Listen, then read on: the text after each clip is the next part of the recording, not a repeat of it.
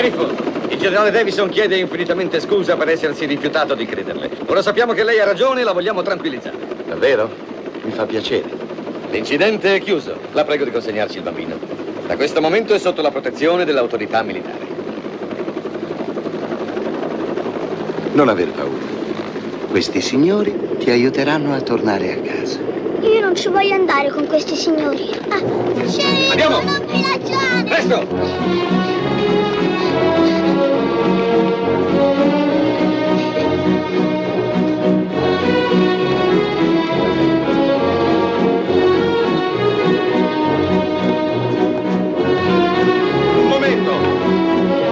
Senta, capitano, forse è meglio che lo accompagni io. Come le ho già detto, sceriffo, da questo momento è sotto la protezione dell'autorità militare.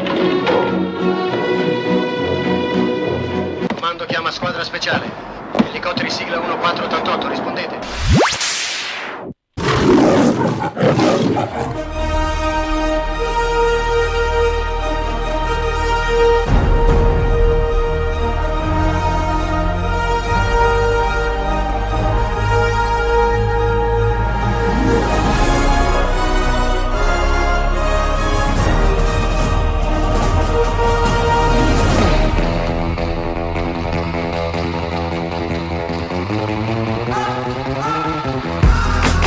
Buonasera ragazzuoli, questa sera Malati di Cinema, ultimo appuntamento stagionale per questa new entry. Da qualche mese a questa parte vi stiamo facendo compagnia con tante pellicole, a parte la settimana scorsa che il buon Federico Bagnoli Rossi voleva fare Ready Player One e non è venuto, quindi va bene, applauso a Federico Bagnoli Rossi. E adesso a casa Malaticcio andiamo a presentare subito alla mia sinistra qui in studio. Chi abbiamo?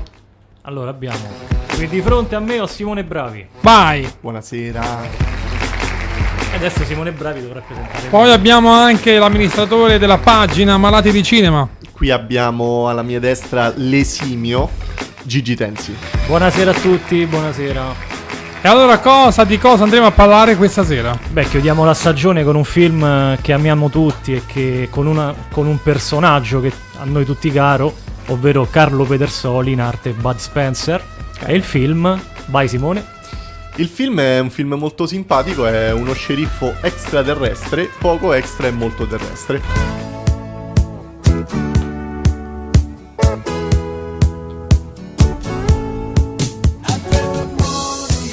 Allora, vediamo un po' se siete bravi, se avete studiato chi ha composto questa canzone. Eh beh, questo è... La indovino con una. Vai Simone, tocca a te allora. La canzone è Sheriff degli Oliver Onions. Applauso. Aggiungo ai nomi Guido e Maurizio De Angelis. Vai. I De Angelis Brothers. Iniziamo con qualche perla, dai Luigi, dai, tu che allora, hai studiato. Allora, questa, rimanendo in tema Oliver Onions, questa la metto nella mia top 3 delle canzoni preferite, perché è veramente... emozionante, poi fa venire subito in mente il film, quindi la storia tra lo sceriffo Scott Hall e il piccolo H725, piccolo alieno che viene protetto appunto dallo sceriffo in tutti i modi. Sì, gli Oliver Onions avevano questa cosa nelle loro colonne sonore che richiamavano proprio l'atmosfera nel film, no? Ce li ricordiamo pure in Altrimenti ci arrabbiamo, sì. Che forse è quella loro più famosa. E ti facevano entrare nell'atmosfera del film, lo rendevano quasi magico, no? Sì, poi erano anche bravi a riciclare, tra virgolette, anche se è una brutta parola, alcune loro canzoni in altri film. Ad esempio qui troviamo Mundialito, famosissima anche nel film L'allenatore nel pallone, che calza proprio a pennello sia in questo film, la scena dell'elicottero in cui c'è proprio un... via vai dopo. Sì, c'è Bud che manda indietro la scena e fa ammattire l'esercito. Esatto, con il super raggio fotonico, no? Li fa ammattire. E poi nell'allenatore del pallone è proprio colonna sonora del film nei momenti più calcistici, momenti cioè, esatto, quando vanno in Brasile ad esempio. Sì. Pazzesco. E in quegli anni si usava un sacco riciclare le colonne sonore. Ne parlavamo pure quando abbiamo fatto la puntata su Yuppies, sì. Cioè era un'usanza molto diffusa. Si andava un po' a risparmio. Bene ragazzuola, allora Bud Spencer, come è stato ingaggiato in questo film? Beh, questo è un film che comunque porta con sé una sorta di collaborazione che va avanti, andava avanti per anni. Cioè, ad esempio, Michele Lupo è un regista che troviamo anche l'anno prima con Lo chiamavano Bulldozer, lo troviamo nell'82 con Bomber. Comunque, ma anche proprio il cast, è il cast storico che in quegli anni ha accompagnato i film di Bud Spencer. Cioè, c'è Raimund Harmstorf, che troviamo anche nei film precedenti e successivi, Joe Wagner, Carlo Reali, Gigi Bonos, tutti praticamente. Era un po' una grande famiglia. Il bello dei film di Bud Spencer di quegli anni erano belli anche per questo motivo, no? Che ti ritrovavi quelle facce, quei caratteristi che comparivano un po' sempre pedissequamente in tutti i film, no? Là ti sentivi come a casa. Ma qui specialmente erano proprio gli attori principali di Lo chiamavano Bulldozer, che era uscito l'anno prima, e successo clamoroso, che ritroviamo subito dopo, sempre quasi negli stessi panni, perché comunque Harmstorf fa sempre il villain della situazione, sempre il colonnello, quello cattivo. Sì, Wagner fa quello un po' così e così, che non si sa. Poi però un po' l'amico nemico. A me piace molto il personaggio di Wagner in questo film, perché ha una certa... diventa anche una sorta di Terence Hill, perché è un po' diventa alleato, una spalla che aiuta lo sceriffo a picchiare tutti questi soldati dell'esercito poi lui, Joe Wagner, è ex pugile. È un attore britannico, se non sbaglio, naturalizzato australiano. E a me mi fa morire per esempio la scena verso l'inizio del film dove c'è Bud che lo sceriffo Scott lo arresta per l'ennesima volta e c'è il suo vice che non vuole portargli il rancio perché c'ha paura che viene assalito, e Bud dice vabbè, ci penso io, entra, quello lo assale e Bud lo rimazzola un'altra volta. Certo, è poi bellissimo. Allora qui invece alla 393-793-9393 ci scrive Giulia. Salutiamo Giulia. Ciao Giulia. Ciao Giulia. Film capolavoro del far star bene, ogni volta è come guardarlo la prima volta, ottimo DVD Blu-ray da avere se ami Bud, ti fa tornare bambini. Il DVD ce l'ho, il Blu-ray manca. No, il Blu-ray penso che non l'abbiano proprio stampato perché non c'è il master. Sicuramente hanno fatto una versione, perché comunque i film di Bud Spencer vanno molto in Germania. Sì. E avranno fatto molto probabilmente edizione la tedesca, versione tedesca con l'audio italiano, quindi... Qui ci dà una versione Blu-ray su Amazon. Una versione Blu-ray su Amazon con lingua italiana? Sicuramente sì. Sì. Perché... E allora me lo compro. Per forza, per forza. Ma ci sarebbe proprio da fare una collezione Bud Spencer come muraglia cinese. Ma infatti quello che a me dà fastidio è che probabilmente in Germania ci avranno dei cofanettoni dedicati a Bud Spencer e Terence Hill, perché loro in Germania erano proprio degli idoli, tanto che avevano creato un filone parallelo con due attori tedeschi che replicavano il format dei loro film, che ovviamente c'erano non c'ha avuto... film come Carambola. Esatto, non ci hanno avuto lo stesso successo, però la gente andava a vedere pure quelli perché... No, anche loro comunque erano, cioè l'attore che faceva Terence Hill italiano e l'altro attore molto famoso fece anche Fuga di mezzanotte. Comunque erano attori non di primissimo piano, però in Germania andavano fortissimo. In Germania andavano bene molto, perché sulla scia di Terence e Bud l'hanno sfruttata e ci hanno avuto il loro successo anche loro. Poi anche lì molti film erano suonati dagli Oliver Onions anche lì, quindi c'era proprio questa, era una sorta proprio di parodia dei film di Bud e Terence, a cui gli si voleva bene. Erano film comunque molto di basso livello, però... Sì, ma poi è bello se una coppia così iconica del cinema, che poi tutte e due italiani, no? Perché sono due orgogli italiani, vengono, tra virgolette, omaggiati da un altro filone cinematografico. Sì, infatti. Che li prende proprio come idoli.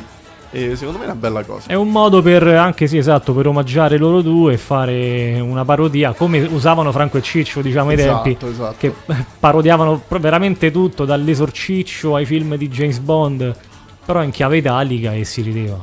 Allora qui Paola molto critica, ragazzuoli, siete pronti? No. Sentiamo. Con tutto il rispetto per Bud, un filmetto anni 80 che rivisto oggi fa sorridere Negli effetti speciali e nella trama sempliciotta, adatto ai più piccoli 5-8 anni, ma non certo entusiasmante. Molto cattiva, dai. No, Paola, ma noi... A parte non è anni 80 e del 79, tengo a precisare. Esatto, noi gli vogliamo bene a sti film, perché sennò non li portiamo in trasmissione. Cioè, sono i film, carità, che ci legano alla nostra infanzia. Non parliamo di un capolavoro. Certo, però è un film, c'era una volta in America. È un film di 90 minuti che si guarda veramente in maniera godibile, che scorre tanto e bene, non capisco perché... E poi... Posso aprire un piccolo vaso di Pandora? Mi rivolgo proprio a Paola che critica questo film. Prima ne parlavamo. Lo sai che probabilmente questo film ha ispirato un prodotto audiovisivo molto importante, che tu sicuramente hai visto e che sta avendo un successo planetario incredibile. E mo ne parliamo con il buon Gigi. Beh, è sotto gli occhi di tutti che le analogie con Stranger Things ce ne sono molte. Attenzione. Chissà cosa direbbe il buon molte. Federico Bagnoli Rossi, che a quanto pare tra poco lo manderemo qui in diretta. No? Facciamo il collegamento, che dite? Assolutamente sì. Tanto lui è a casa che già è malaticcio, si sta divertendo con la porta a cicolare. E quindi se gli scoperchiamo sto vaso di Stranger Things... attenti. No, secondo me... Allora, innanzitutto... Innanzitutto Luigi Tenzi, adesso tu hai detto questa cosa, non te la mangiare quando io farò entrare in collegamento il dottor Bagnoli. Assolutamente no. Perché comunque è una voce, tra virgolette, diciamo la voce, di cui se ne parla molto qui nell'ambiente italiano, anche con parallelismi tra le parole. Allora, abbiamo un commento d'eccezione, attenzione, leggiamolo. Non sono niente d'accordo per Paola, per me è un capolavoro del cinema. No, leggilo bene, altrimenti non capisco. Fabrizio dice che dovremmo avere qui, ma purtroppo ancora non c'è. Non sono per niente d'accordo con Paola, per me è un capolavoro del cinema per ragazzi. Olè! Mi trovo d'accordo col grande Fabrizio. È un capolavoro, ragazzi, è un capolavoro per il suo genere, per come va preso questo film.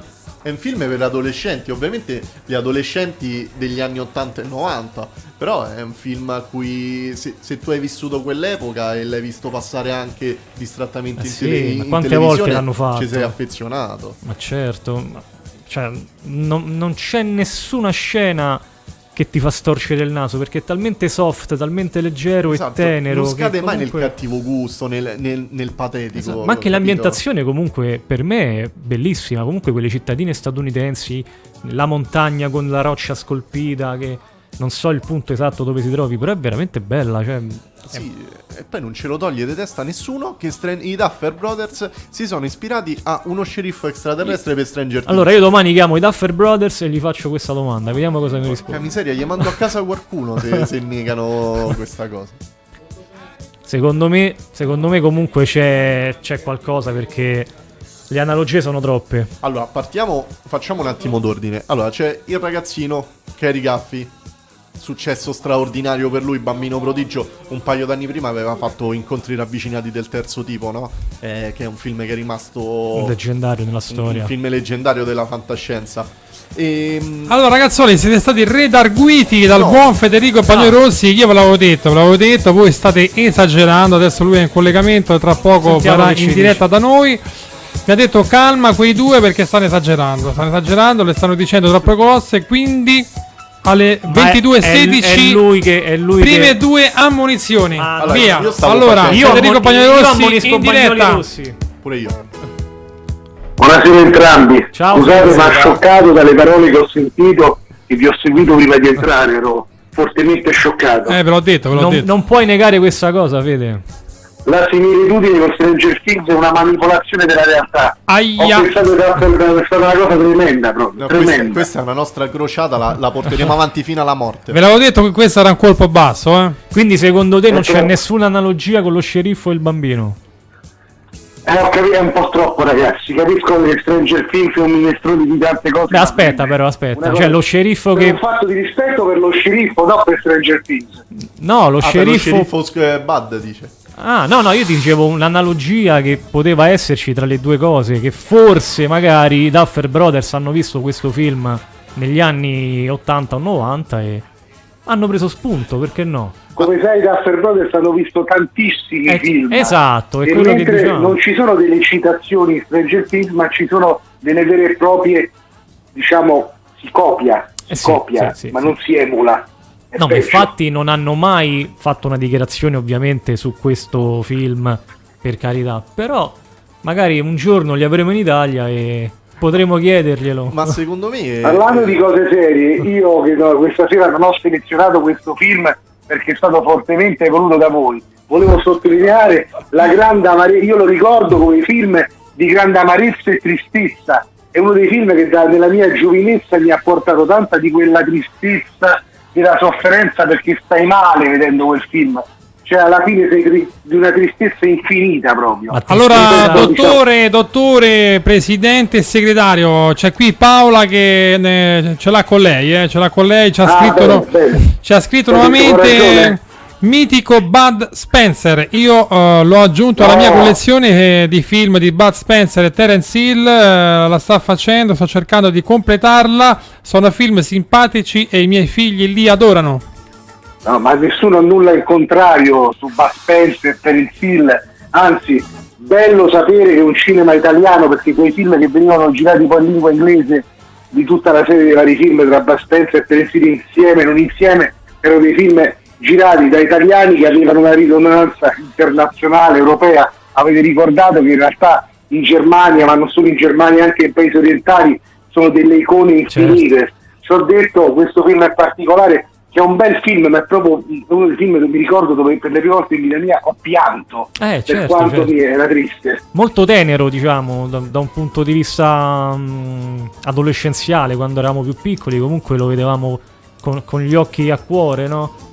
Ma posso lanciare... perché fa parte di quei film che mentre li vedevi riuscivano a creare una tale empatia con lo spettatore, che rari film creano questa empatia oggigiorno, che alla fine del film tu non stavi bene. Anche grazie a queste canzoni degli Oliver Onions, che le inserivano proprio nei contesti decisivi del film, in cui specialmente alla fine quando loro si salutano, no? Che lui lo bacia sulla fronte, è veramente una bellissima scena. Ma infatti ti posso lanciare un'ulteriore provocazione: che cosa ti ricorda il finale di Uno sceriffo extraterrestre?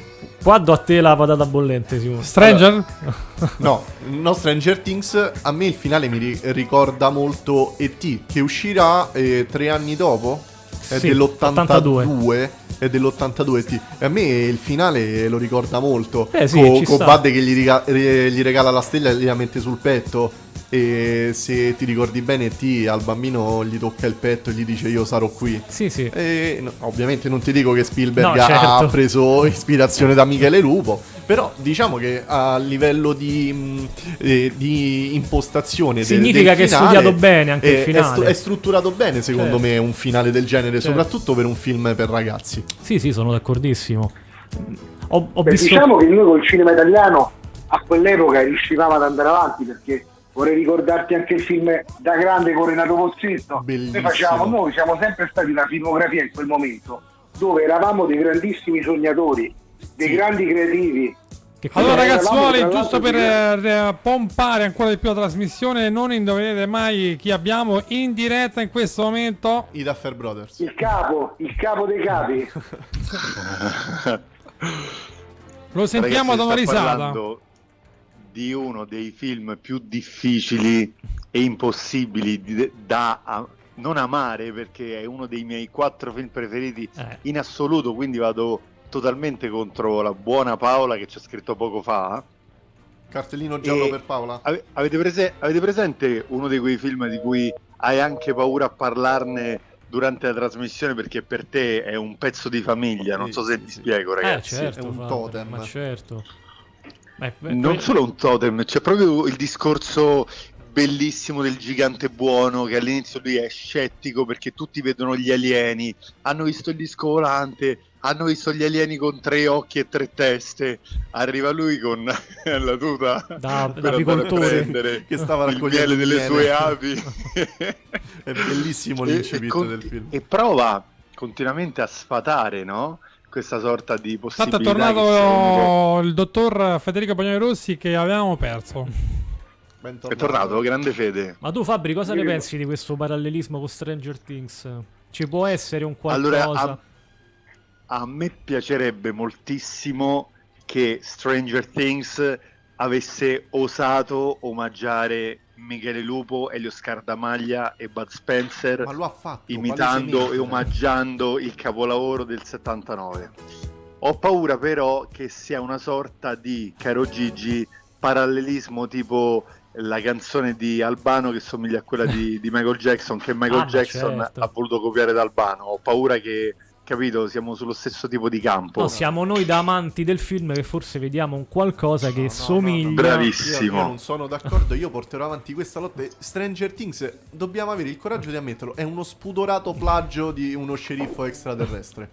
E io lo sosterrò fino alla morte. Però se andiamo ad analizzare comunque i percorsi, cioè vediamo la figura paterna che si prende cura del bambino alieno, G-Mopper di Stranger Things, lo sceriffo che combatte contro i militari che vogliono strappare questo alieno, sempre G-Mopper. Mancava solo la canzone Mundialito durante un esatto.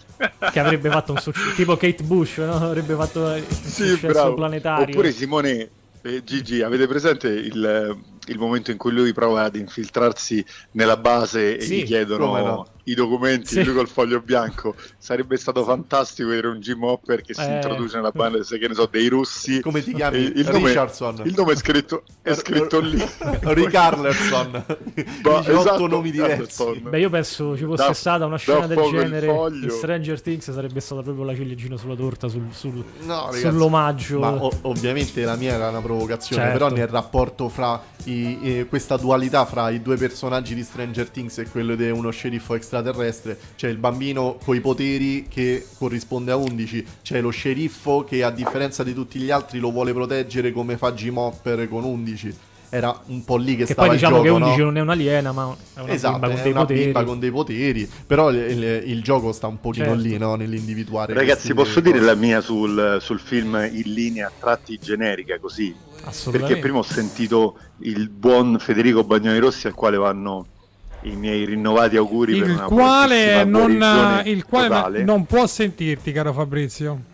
Ah, vabbè, lo sentirà però magari in puntata. No, sono qua, perché non sento la voce del nostro capo. Ah. Questo è il potere extraterrestre del buon Bud. No, pensavo del Black Earth. Prima Fede diceva che è un film che comunque commuove, è un film drammatico. Rivistando inizia a piacere, quindi come dire, è importante anche cambiare idea. Vai, io Fede lo sento. Ah, Fabio lo sente, ok. Io Fede lo sento. Dicevo, inizialmente Federico parlava di un film che rivestiva dei toni un po' cupi, un po' drammatici, che un po' gli invocano della tristezza dentro, eccetera. Secondo me, al contrario, proprio di contraltare, è un film che ti accarezza l'anima con un fare paternale che pochi film hanno.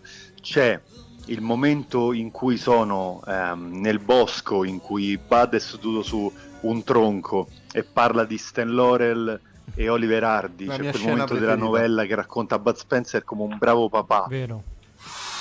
C'è il pezzo in cui in qualsiasi famiglia, in qualsiasi rapporto padre-figlio, c'è un momento in cui il figlio insegna al padre, e nel momento del lago di Martignano, quando lui insegna a Bud a pescare grazie al raggio di H725, anche quel pezzo lì è un po' tra il comico e di un nostalgico, di una potenza, ragazzi, pazzesca. È vero, bellissimo. Sì, perché si capisce proprio la portata del sentimento in quel momento. Sono quei momenti di allora, ragazzuole, qui abbiamo il dottor Bagnoli Rossi che oggi non cicola.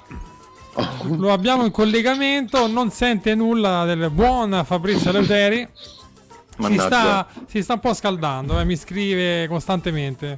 Facciamo qualche domanda al buon dottor Bagnoli Rossi. No, è che avrei sentito ben volentieri il nostro Fabrizio Leuteri, quello era sicuramente un aspetto, ma lei, dottor Terranera, purtroppo con tutti quei pulsanti che ha là davanti non riesce a connettermi, e purtroppo alle piste audio. Quindi ammonito Stefano Terranera. Occhio che qui spengo tutto, Ammonito il Terranera oggi. No, io volevo invece fare una domanda a Gigi, a Fabrizio, a Federico, riguardo registi come Michele Lupo, no? che in quegli anni si erano formati con i peplum, con i film quindi quelli storici e con il genere che noi in Italia chiamiamo il poliziottesco, no? E come la vedete questa poi la svolta che hanno avuto nella loro carriera a dirigere film come Bulldozer, come Uno sceriffo extraterrestre, come Bomber? Beh, all'epoca film, di un'altra levatura. All'epoca c'erano, all'epoca i registi italiani erano molto mestieranti, sapevano adattarsi. Mi viene in mente Lucio Fulci, che faceva anche i musicarelli, faceva le commedie, e poi è passato a horror, sì. Lo stesso Gio D'Amato, Aristide Massaccesi, è passato anche a film un po' più, che non dico il genere, però è stato un maestro.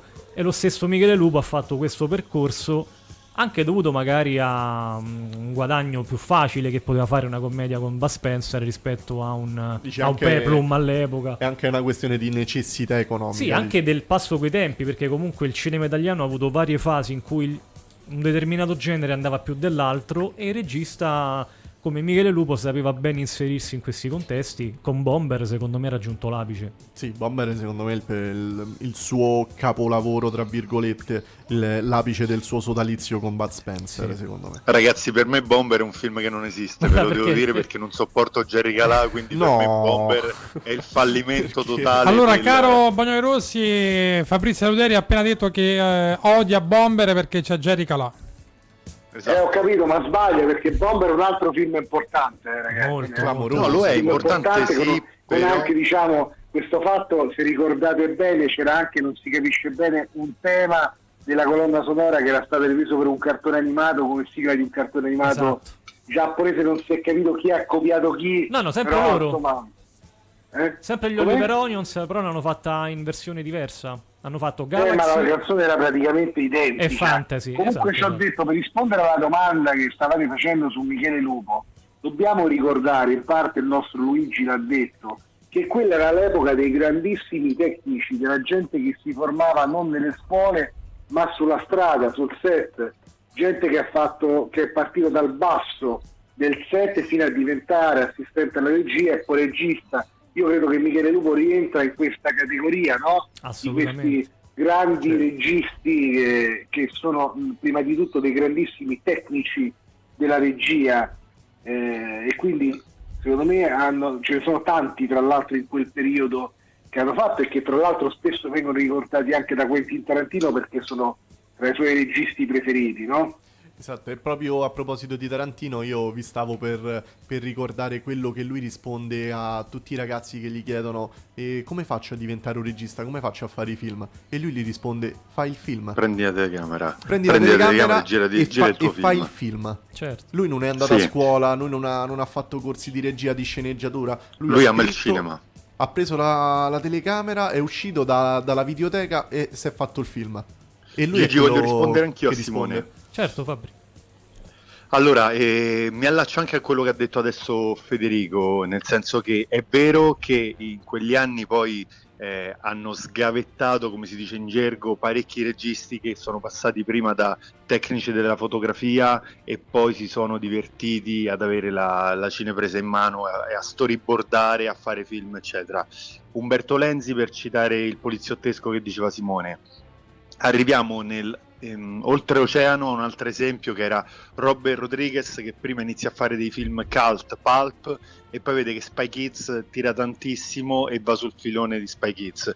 Michele Lupo non fa altro che ante litteram cavalcare quest'onda di entusiasmo. Mi ricordo un'intervista di cambio filone, intendo. Mi ricordo un'intervista sul set di Uno sceriffo extraterrestre, poco extra e molto terrestre, che io ho girato. Ho la fortuna di avere anche un gruppo WhatsApp con Gigi Tenzi, dove abbiamo visionato questo link dove c'era questa troupe televisiva che andava a trovare Bud sul set di Uno sceriffo extraterrestre e gli chiedono: Bud, ma qualcuno a volte ti accusa, tra virgolette, bonariamente, di fare solo film per bambini, queste scazzottate, questi film bonariamente un po', sai, chiassosi. E lui rispose: a me piace tantissimo piacere ai bambini, mi dà moltissimo orgoglio recitare in un film che sarà visto soprattutto da bambini. Invece per il doppiaggio, che purtroppo Fede adesso non mi sentirà, ma mi sentirà poi nella parte del podcast. Per quello che riguarda il doppiaggio, Bud in questi film recitava in inglese, ma il suo accento era talmente strong nella parte partenopea napoletana che è stato doppiato sia in inglese che in tedesco che in italiano. Devo pagare 8 direttori del doppiaggio. Vederlo in tedesco sarà un'esperienza. No, ma io sono totalmente d'accordo con Fabrizio. Io e Bud Spencer è uno dei pochi attori che, se lo nomino, mi emoziono solo nominandolo, perché mi riporta alla mente una serie di ricordi. Io che mi siedo sul divano e vedo il film con mio padre che mi spiega: guarda, quello è il buono, quello è il cattivo, adesso lui lo deve salvare, perché con gli occhi del bambino io vedevo queste grandi scazzottate, vedevo questo omone dall'aspetto paterno, no? Perché questo omone che dà i cazzotti a tutti quanti, però c'ha lo sguardo buono, fa sempre il buono della situazione, e per noi bambini di quell'epoca era il primo supereroe. I ragazzini di adesso hanno i supereroi Marvel, e noi avevamo Bud Spencer e Terence Hill, era imbattibile. E secondo me non c'è paragone, no? Fra Captain America, fra Hulk, e ovviamente pure vedere al cinema questi Bud personaggi tutta la vita. Sì, era il sogno di qualsiasi appassionato di fumetti, però noi ce l'avevamo i nostri supereroi e ci bastavano e avanzavano. Ma poi mi riallaccio a Fabrizio sul discorso che ha fatto dell'intervista a Bud. Io non so se voi l'avete visto il documentario Le 1000 vite di Bud Spencer, che trovate su Prime Video. C'è un'intervista alla famiglia, ai figli. I figli hanno detto: noi papà lo abbiamo visto poco, però non ci ha mai fatto mancare la sua figura paterna, ci faceva tanti regali, ci teneva le ore al telefono, perché lui faceva comunque quello che voi vedevate al cinema, era proprio il Carlo Pedersoli Bud Spencer che si comportava con noi figli piccoli, anche successivamente grandi, era sempre presente anche se non c'era. Ma una domanda a voi, questo film è uscito al cinema? Sì, è uscito al cinema il 13 settembre del 79. Ha fatto furore al cinema. Veramente un bellissimo... Per quello l'anno dopo lo stesso staff, quindi Scardamaglia produttore, Michele Lupo regista, Bud Spencer attore insieme a Cary Guffey, lanciano il film, l'unico film in cui recita in persona Ferruccio Amendola, che l'avevamo visto solo per pochi tratti sulla Grande Guerra di Monicelli. Anche in qualche musicarello Ferruccio Amendola era presente, tipo i film con Little Tony, però capito? Ah, benissimo, vedi, questi non l'avevo visto. Molto così. Però sì, Ferruccio Amendola fa una parte molto... Fa proprio un ruolo. Un bel minutaggio. Ha un ruolo, bravo, sì, ma proprio un ruolo. E in questo, invece doppia due personaggi. Se uno ci fa caso, sì, il tizio che si va a fare la barba al barbiere, che comincia a girare per via dei poteri del ragazzino. E un altro personaggio tipo tra i militari, mi sembra. Che poi, cioè, Ferruccio Gigi, per me lo potevi mettere tipo a 5 personaggi a film. Mamma mia, a tutti. Si riconosceva, ma era musica per le orecchie. Assolutamente sì. Ho inserito giorni fa su Malati di Cinema un pezzo di un Telegatti del 91 in cui incontra Robert De Niro per la prima volta. Si tengono per mano mentre parlano, una cosa veramente bellissima, una cosa che ti tocca il cuore quel momento. Bella. Dice, io non l'ho... È incredibile quella cosa, vero? Sì, che si tengono per mano durante... Io non l'ho mai conosciuto, ma è come se fosse uno di famiglia, ha detto Ferruccio Amendola. È vero. Ma perché io mi metto nei panni di Robert De Niro, che si rivede il film nella versione italiana. Lui parla molto bene in italiano, Robert De Niro, e lo capisce anche molto bene, ovviamente. E si sente parlare con la voce di Ferruccio Amendola, e magari pensa: è meglio della mia. Cioè, gli sta bene, a me sta bene più la voce di Ferruccio. Allora, sapete il mio amore per Stallone. Lo diciamo dopo un estratto audio, e proviamo a fare il miracolo e a far sentire entrambi i nostri ragazzuoli. Attenzione, cittadini di Morro, ascoltatemi, vi prego. Dicono di noi che siamo gente incivile, che ci mettiamo la legge sotto i piedi e non facciamo mai niente per nessuno. In questo momento un grave pericolo ci minaccia tutta la nazione. E siccome io credo che voi siate migliori di quello che dicono, so che al momento giusto saprete essere uomini. Per ora questa grave situazione la sta affrontando un uomo da solo. Controllo completo. È gente abituata a ricevere ordini. Sono bastati pochi RAM per annullare completamente la loro volontà. Fase numero 2. Raggiungere zona operativa. Rientriamo in diretta, vai Luigi, a te la parola. Questa era una scena di chissà perché capitano tutti a me. No, mi rilacciavo al discorso di Amendola e, io amo tantissimo Stallone, lo sapete, però c'è da dire che Amendola rende la recitazione di Stallone a livelli molto superiori. Sì, diciamo che gli ha dato una grossa mano nel sembrare un attore di primo livello, quando magari sarebbe stato, non lo so, uno di... un Jean-Claude Van Damme, mi viene in mente un attore che non ha mai oltrepassato, non ha mai fatto quello scatto. È uno di quei casi in cui l'attore, almeno in Italia, viene molto aiutato dal doppiatore. Sì, sicuramente.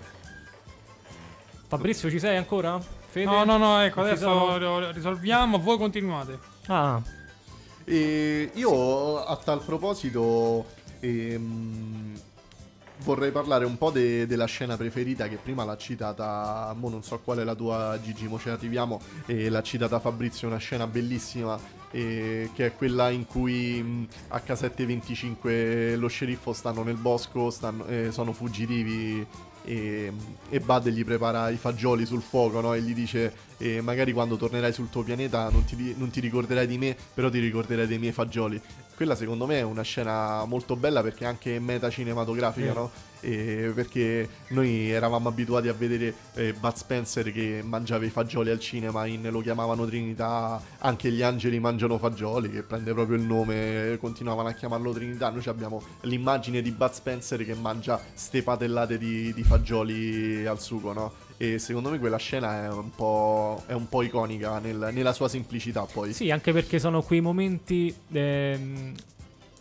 oso dire riempitivi, ma riempitivi non sono, che proprio acquieta lo spettatore, lo fa sentire a proprio agio, e come se fossi lì con loro. E esatto, bravissimo, è come se Bud quella ciotola, quel piatto di fagioli te lo sta dando a te è spettatore, vero, no? E ti dice... E lo vedi, questo è il mio simbolo. Quando rimani incantato, come diceva Fabrizio quando parlava anche di Staglio e Olio, sono proprio quei momenti in cui rimani incantato dai racconti dell'attore, ed è proprio una scena che veramente ti fa sentire parte integrante. Sì, perché tu non te lo immagini che adesso Bud Spencer racconta a questo bambino alieno chi sono Staglio e Olio, no? È una cosa che ti fa sorridere perché tu li conosci e magari ci sei cresciuto anche tu. Ma poi anche tutto il percorso che fa Bud Spencer, Scott Hall e Sceriffo, da quando incontra H725 in poi, proprio lo tratta sempre bene, con gentilezza, anche quando non crede in lui, però ha sempre un occhio di riguardo, sì, c'ha sempre questo fare paterno. Sì, esatto, e quella la cosa bella del film è che non c'è mai una cosa malvagia, non c'è mai un pizzico di violenza, sì, no, perché anche non nei cazzotti, no? Esatto, in quei film non serviva, anche le scazzottate sono sfacciatamente fumettose, viene da dire, no? Era un po' una farsa dichiarata, perché appunto era un film per ragazzi. Infatti non è che si vede sangue, no, ma anche ovviamente. Lo stesso Capitano Bridge, che è Raimund Harmstorf, comunque non... È un cattivo molto caricaturale. Bonario, anche se magari ha intenti... Sì, il ruolo tutti conosciamo, che in altri film comunque vengono più approfonditi in maniera violenta. Lì comunque loro prendono, fanno il loro lavoro, tentano di analizzarlo, però Bud Spencer arriva subito. Sì, quindi... pare che stanno sempre lì appunto per prendere le botte. Esatto. Cioè non vedo l'ora di farsi gonfiare da Bud. Viene gonfiato anche dalle sagome del poligono, quindi esatto. Le prende ovunque. E poi ci si butta Joe Wagner che fa Brenner, no? Questo galeotto che poi aiuta Bud nelle scazzottate. E lui è il mio personaggio preferito, come dicevo prima, perché idolo Brenner. Rimane proprio è molto funzionale al film. È proprio messo dentro benissimo, ha anche una presenza molto efficace. Sì, è il riscatto del delinquentello. E poi, no? Non parla mai, penso. No, non parla mai. Sorride solo o fa il grugno. Esatto. Sì. È il riscatto del delinquentello che poi diventa un po' il braccio destro, esatto, di Bud, esatto. No? Il suo alleato durante queste scazzottate. Tu oggi te ne vai per buona condotta quando lo aiuta. Esatto, quando nel supermercato finiscono di malmenare i soliti poveracci dell'esercito. Poi... aggiungo e dico che questo è uno dei tanti film degli anni 70-80 in cui appaiono mille marchi italiani pubblicitari messi appositamente. Sì, assolutamente. Tipo la pasta ponte, si vede un po' di tutto. C'è il Dash, comunque sì, sono prodotti che vendono ancora oggi. Ai tempi veniva usato spessissimo, sia in locandine, sia dappertutto. Buttavi dentro tutto, perché ovviamente erano produzioni che sì, c'avevano i soldi, però se ne arrivavano altri sponsor un po' che aiutavano. Un po' a era meglio, capito? Però sì, parlando delle scene preferite, anche io mi riallaccio e dico questa, perché comunque è veramente scena simbolo del film. Sì, la scena simbolo che fa proprio vedere il rapporto padre-figlio che c'è tra questi due personaggi, tra i due protagonisti, perché alla fine anche Cary Guffey è il protagonista del film.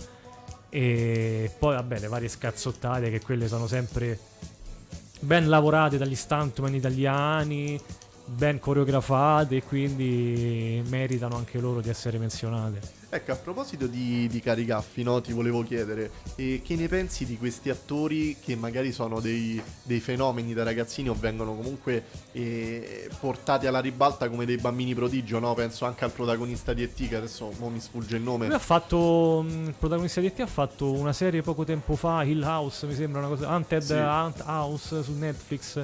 E magari sì, tornano a fare qualche comparsata da grandi o addirittura da anziani, no?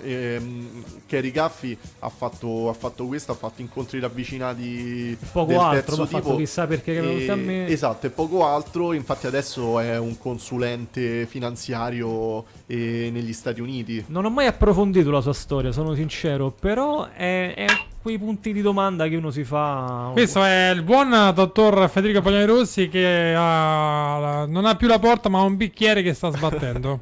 Ci sei, Fede? No, in realtà non sono io, sto tanto buono e zitto stasera, mi sentite anche, diciamo, un po' silenzioso perché i problemi tecnici mi danno un po' di difficoltà. Allora guarda, ma ci sono. Ti giriamo a te questa domanda. Esatto, la giriamo a Fede questa. Però io dopo devo fare un 30 secondi su Fabrizio Noteri, okay. Mi sento approfitto. Okay.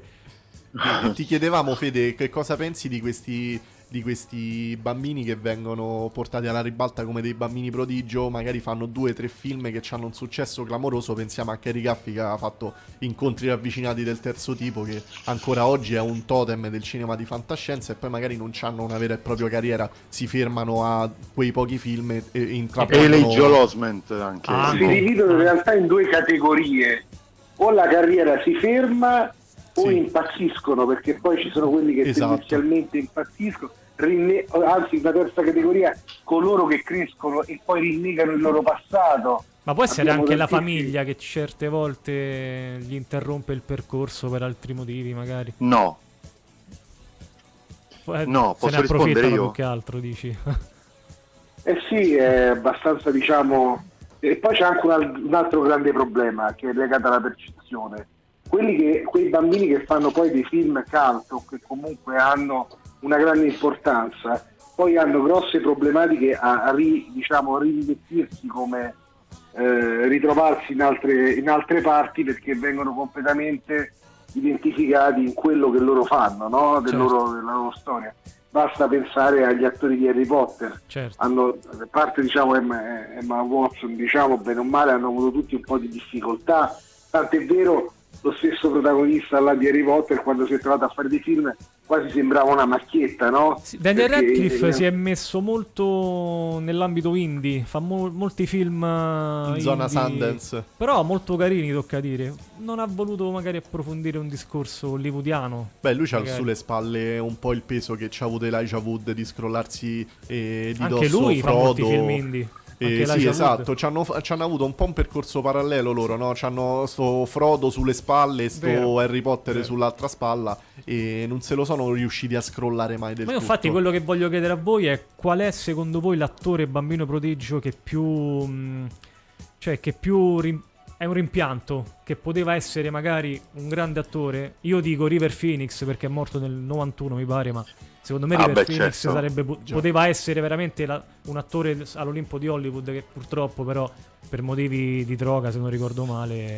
Allora, secondo me, se Gigi posso rispondere io, River Phoenix è l'attore che forse è l'unica eccezione, insieme a Daniel Radcliffe, che ci avrebbe accompagnato nella sua crescita costante e continuava a fare film, sì. Perché in tutti gli altri esempi, metti Elijah Osment, che è il bambino appunto del Sesto Senso, no? Famosissimo, anche lui di Forrest Gump, ha fatto qualche piccola particina, ma poca roba. Sì, cioè l'abbiamo ritrovato anche su AI, intelligenza artificiale, sì. In tantissime parti. C'è il bambino, quello di Jumanji, c'è il bambino della Minaccia Fantasma di Guerre Stellari, Jake Lloyd, vero. C'è Danny Lloyd, il bambino di Shining. Tutti questi bambini prodigi, purtroppo gli viene data una dimensione da superstar, vengono cercati dappertutto, fanno campagne pubblicitarie, vengono intervistati, si sentono in tutto e per tutto dei piccoli dei. Poi la magia si sgonfia, vero. Il cinema ti volta le spalle, la famiglia è d'accordissimo a farli continuare, perché sono loro che hanno insistito e li hanno portati sul set in mezzo a altri 800 bambini per poterlo far prendere. Allora, nelle situazioni più fortunate il bimbo firma un contratto di 2-3 film, altrimenti è solo di uno. C'è appunto il bambino della Minaccia Fantasma che, ahimè, dopo aver fatto il piccolo Anakin Skywalker è andato in analisi, perché voleva esserci anche nell'Attacco dei Cloni, nell'episodio 2, diciamo che il simbolo... cosa George Lucas gli ho detto non ti possiamo aspettare. Il simbolo è Macaulay Culkin, anche il simbolo in assoluto è proprio Macaulay Culkin, perché fa quei due film pazzeschi natalizi. Ragazzi, e Macaulay Culkin era protagonista 8-7-8 anni, era protagonista di assoluto di film, cioè se li caricava da solo sulle spalle, una cosa incredibile, vero. Vero, diventa anche strettissimo amico di Michael Jackson, sì. Frequenta tutto il jet set hollywoodiano, quindi aveva tutte le carte in regola per continuare. Però ecco, a quell'età, una delle poche che ha rischiato, secondo me, che ha avuto momenti, è stata Drew Barrymore, forse, che ha avuto un po' un momento brutto nella sua carriera, però che poi si è rialzata molto bene e comunque ha continuato il suo percorso in maniera ottimale. Io infatti sono rimasto molto segnato dalla vicenda di Jake Lloyd, che è il piccolo Anakin dell'episodio 1, La Minaccia Fantasma, e che, come diceva Fede, appartiene a quella categoria di attori bambini che poi impazziscono.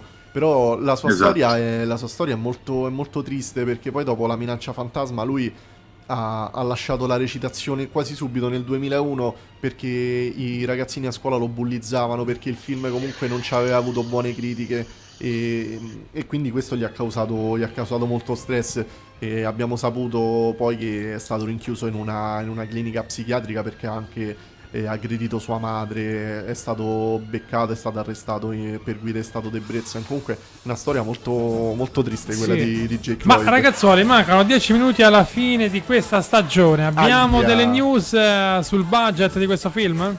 Purtroppo no, non ho trovato da nessuna parte il budget del film. Non ci sono molte... Non ve la rischiate quindi questa volta? No. Assolutamente no, perché la volta scorsa non mi ci fregate, io ho preso il giallo. Stefano, se tu ce l'hai, diccelo. No, e io chiedo a voi, dottor Federico Bagnoli Rossi, che lei sa sempre tutto.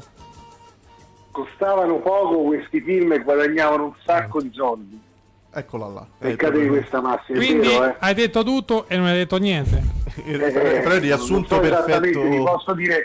Io posso dirti una cosa, immaginate che, ripeto, erano quei rari casi che tu facevi un film, un prodotto italiano che sapevi che sarebbe stato venduto in tutto il mondo, anzi, col passare degli anni lo aspettavano, veniva comprato anche, diciamo, in prevendita prima che veniva realizzato. Sì. Cioè, comunque apro una parentesi triste, voglio aprire una parentesi triste a Fede e a Fabrizio, che non so se l'hanno sentita la notizia, è morto Paul Sorvino.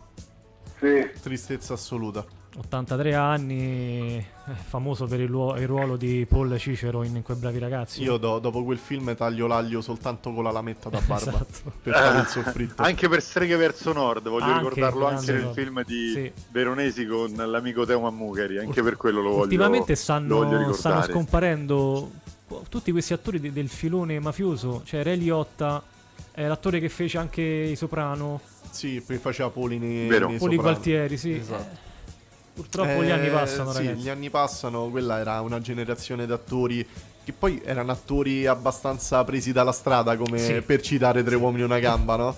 E facevano il suo, però si facevano il loro in quel ruolo che sembrava che gliel'avevano cucito addosso, scritto, no? Apposta per loro. Sì, è vero, è vero. Ragazzi, io però devo continuare perché tra un po' passeremo alla rubrica del consiglio e dello sconsiglio. Io chiuderei il discorso del grandissimo Bud Spencer, di uno sceriffo extraterrestre e di tutti quei capolavori che sono stati girati con la trilogia, no? Come ricordava prima Gigi e Simone, di Michele Lupo col sodalizio con Bud Spencer. Un plauso particolare alle colonne sonore, come stavate ricordando voi, degli Oliver Onions. Sono parte fondamentale, impagabile, che era quell'altra carezza incredibile. Comunque non so se l'ha detto Fabrizio che Paul Sorvino aveva fatto un film in Italia con Giovanni Veronesi. Sì, l'ho detto. Con protagonista. L'ha detto, scusate, perché sì. Non si intendono. Streghe verso nord. Sono telepatiche. Streghe verso nord. Streghe verso nord. Vabbè, tu non lo stai ascoltando, ma il buon Fabrizio sta ridendo mentre parli, Bagnoli Rossi. No, sorrido. Vabbè, ragazzi, questa qua è cartellino nero per il dottor Federico Bagnoli Rossi, che non viene più ormai da mesi, e quindi questa sera ha beccato la penalità di essere collegato ma non ascoltare. No, ma qui con noi nonostante il Covid, come ho detto, secondo me Terra Black mi ha voluto punire definitivamente. Però lasciatemi dire una cosa in conclusione. Volevo ringraziare Fabrizio perché è stato colui che mi ha coinvolto in questa, diciamo, in questo consesso, mi ha fatto conoscere delle persone molto, molto piacevoli, grandi appassionati di cinema, e quindi lo volevo ringraziare in diretta e pubblicamente per avermi coinvolto in questa cosa. Grazie, non smette mai di commuovermi. Io ringrazio, siete delle belle persone. Mi hai commosso quasi come il film, Fede. Esatto, come la scena dei fagioli. Fede è un altro che ti fa commuovere come parla. Sì. Ragazzi, io volevo salutare gli Oliver Onions perché ho avuto la fortuna anche di conoscere Nicola De Angelis, che è il figlio, no, di uno dei due degli Oliver Onions, dei fratelli De Angelis, e l'ho conosciuto sul set del Divin Codino, la storia di Roberto Baggio, sì. Girata poi e trasmessa da Netflix. Io passerei, prima dei ringraziamenti a Gigi, a Stefano, a Simone, chiaramente anche a Federico Bagnoli Rossi, al consiglio sconsiglio. Partirei io, che poi vi lascio la parola, certo, a voi più esperti. Io vi do il consiglio su Grey Man, che ho visto su Netflix e mi è piaciuto davvero, davvero tanto. Lo inserirei in quei film action alla Born Identity che funzionano dall'inizio alla fine. Perfetto. Con Ryan Gosling. Lo avevo visto tra i consigli della piattaforma, quindi appena posso. Consigliatissimo. Che è uscito oggi, se non sbaglio, o ieri. Bravo. È uscito oggi, forse, ufficialmente. Okay. Non è passato per il cinema? No. Per le sale? No. Netflix. No. Ecco. Senza sapere di che state parlando, secondo me state parlando del film con Nicolas Cage? Grey Man. No, con Ryan Gosling. Ah, ok. Che è uscito... No, perché c'è da parlare anche del film uscito con Nicolas Cage, ragazzi. Parlacene, Fede. Che Nicolas ci interessa. Film... Ma, cioè, come saprete, è uscito il vastissimo film Il talento di Mr. C, che è questo film che racconta, è una storia dove Nicolas Cage fa Nicolas Cage all'interno di questo film, insieme come coprotagonista Pedro Pascal, e abbiamo anche una Alessandra Mastronardi, ed è molto molto divertente e ironico, perché è un Nicolas Cage che sta comunque cercando di tornare alla ribalta e che fa dei commenti molto ironici su se stesso e sui film che sta facendo, e di dire alla ricerca di ritornare a essere quella star di film come The Rock, di là, insomma, Volcon Air. E dove lo troviamo? È uscito su tutte le piattaforme lo scorso venerdì, ed è molto divertente perché lui praticamente accetta di andare a salutare un miliardario a Maiorca per $1 milione di dollari, perché ormai è talmente pieno di debiti che accetta anche di andare a partecipare come grande ospite ai compleanni dei miliardari. Suoi fan, tra l'altro. Molto interessante. Che poi, correggimi se sbaglio, è una cosa molto lontana dalla realtà, perché comunque Nicolas Cage fa tutta una serie di film, magari di serie B, dove però lo pagano, tipo film catastrofici di serie B di cassetta, dove lo pagano milioni e milioni di dollari.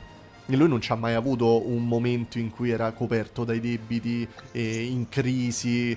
Magari la crisi era artistica perché non riusciva più a fare film con ruoli di primo piano, ecco, mi viene in mente Con Air.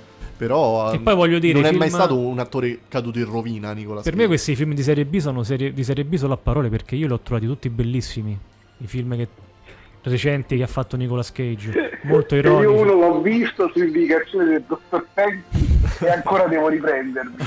Molto bene, molto bene.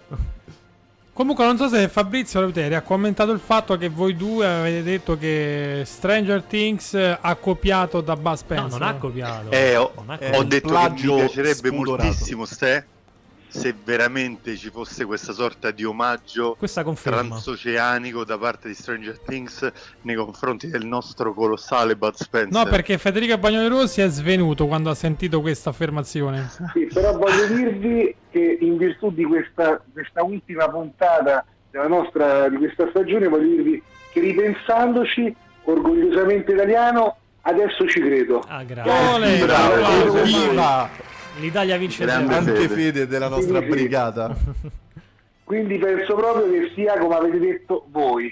Speriamo, dai, speriamo. Ed è sotto gli occhi di tutti da 50 anni. Fede che inizia un po' alla Spielberg, no? Con i toni drammatici, e poi alla fine sempre alla Spielberg ci abbraccia tutti un tripudio con il lieto fine. Esatto, lieto fine. C'è quel finale che ti riporta a casa, che ti bravo. Ragazzi, io posso ringraziare ognuno di voi per quest'anno di Malati di Cinema. Simone è l'ultimo benvoluto sulla truppa, no? Grazie a voi in questa ciurma. Però io devo ringraziare necessariamente l'amico fraterno di tantissime visioni cinematografiche, che è Luigi Tenzi, che ha tirato fuori questa pagina di Malati di Cinema che è straseguita e che ogni volta ci stupisce con tantissime chicche. Ringrazio Stefano Terranera, che pur andando oltre il suo palinsesto previsto da Radio Roma Capitale c'è sempre stato vicinissimo con la sua simpatia, grandissima professionalità e abnegazione in tutte le situazioni. E chiaramente ringrazio anche Federico Bagnoli Rossi, che per me è un altro pezzo di cuore, perché quando parli di cinema con lui è come se parlassi appunto con un altro che ti sa snocciolare delle piccole chicche, delle realtà che, ma anche un po' di fake news sfuggono. Allora carissimo dottor Federico Bagnoli Rossi, il buon Fabrizio Leuteri ha ringraziato tutti quanti, ha ringraziato anche te Federico Bagnoli Rossi per le tue fake news continue. Non è vero, ma in realtà io non dico mai fake news, non gli dire, ci prendo sempre, no? Siete voi che volete fate la fake news nel dire che dico fake news. Tu invece chiudi alla Dario Argento, cioè dovevamo chiudere un attimo alla Spielberg, no? Nel senso, tutti che ci vogliamo bene, non voglio le buccicatine finali, la stilettata. Ma io chiuderei invece col cigolio della porta di Federico Bagnoli Rossi. Niente, non capisco. Arrivo subito, ragazzi, tra lui che ci tengo, ormai è stata un po' una protagonista. Attenzione. E oggi non mi cicola poco. Hai messo l'olio. Eccola c'era. C'è un pochino c'è. Vi saluto anche la vostra. Bene ragazzuoli, allora chissà se ci sarà un'altra stagione o no. Ma certo che ci sarà, certo. Ci vedremo da settembre in poi. È stato un piacere come sempre, ragazzi. Io lascio la possibilità di chiudere questa puntata al nostro Terranera. Ringrazio di nuovo Gigi, Simone, Stefano chiaramente, e di nuovo Federico Bagnoli Rossi. Vi voglio bene, Fabri. Ci vedremo prestissimo a Malati di Cinema. Un abbraccione a tutti, ragazzi. Un abbraccio. Ciao Fabrizio. Un abbraccio a voi e viva il cinema. Ciao Fede, grazie. Allora ci scrive qui in extremis sulla nostra pagina Facebook Radio Roma Capitale Live Social Maurizio Di Paolo. Grande Maurizio, complimenti a tutti, ma ci sarà un seguito? Speriamo di sì, Mauri, speriamo di sì. Fabrizio è ottimista, quindi sono ottimista anche io, e colgo l'occasione per ringraziare Fabrizio, Luigi che mi hanno invitato, Federico, Stefano, e è stata veramente una bella esperienza, e grazie a tutti quelli che ci hanno seguito, perché noi lo facciamo con passione, ci divertiamo e speriamo che vi divertiate anche voi. Quello soprattutto. E allora con questa canzone degli Oliver Onions, Sheriff, Buone vacanze a tutti, divertitevi, noi vi salutiamo, Malati di Cinema va in vacanza, ciao a tutti! Ciao! Ciao!